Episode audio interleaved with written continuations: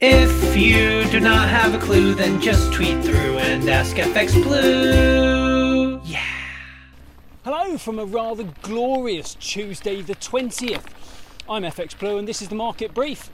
Um, so, MPC member Jonathan Haskel has been on. Um, with last week's inflation data confirming UK prices are rising rapidly, Haskel can see two major issues that could derail the recovery. Firstly, he believes that tapering monetary support this early would be a mistake. And secondly, he fears that the highly infectious Delta variant could see the third wave get much worse now the restrictions have been lifted. However, Contrary to his view, um, a couple of his MPC colleagues believe that the bank should start to taper support sooner rather than later. And we even had a wild card from Catherine Mann. She's the newest MPC me- uh, member. She piped up to say that negative rates are often deployed too late in the process. That was a bit of a surprise. Since rising inflation has captured the attention, uh, the negative rate debate has has been rather sidelined.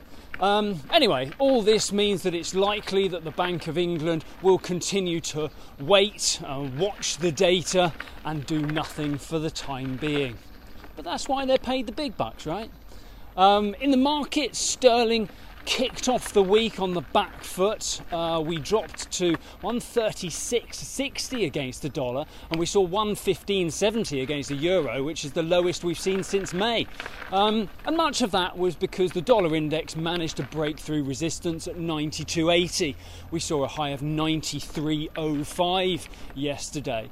Um, Concerns over the Delta variant has hit risk appetite. That helped the dollar higher, especially when coupled with the fact that the US is still favourite to start tapering first. Any prospect of what might uh, be set to come from the ECB meeting this week was not enough to hold it back, but do keep an eye on that. Uh, the anticipation of Lagarde's announcement uh, might just be enough to see a little profit taking before Thursday.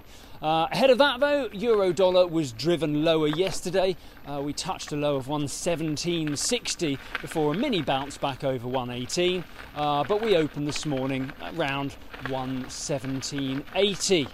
Um, so, yeah, that's it from me this morning. Um, hope you have a great day.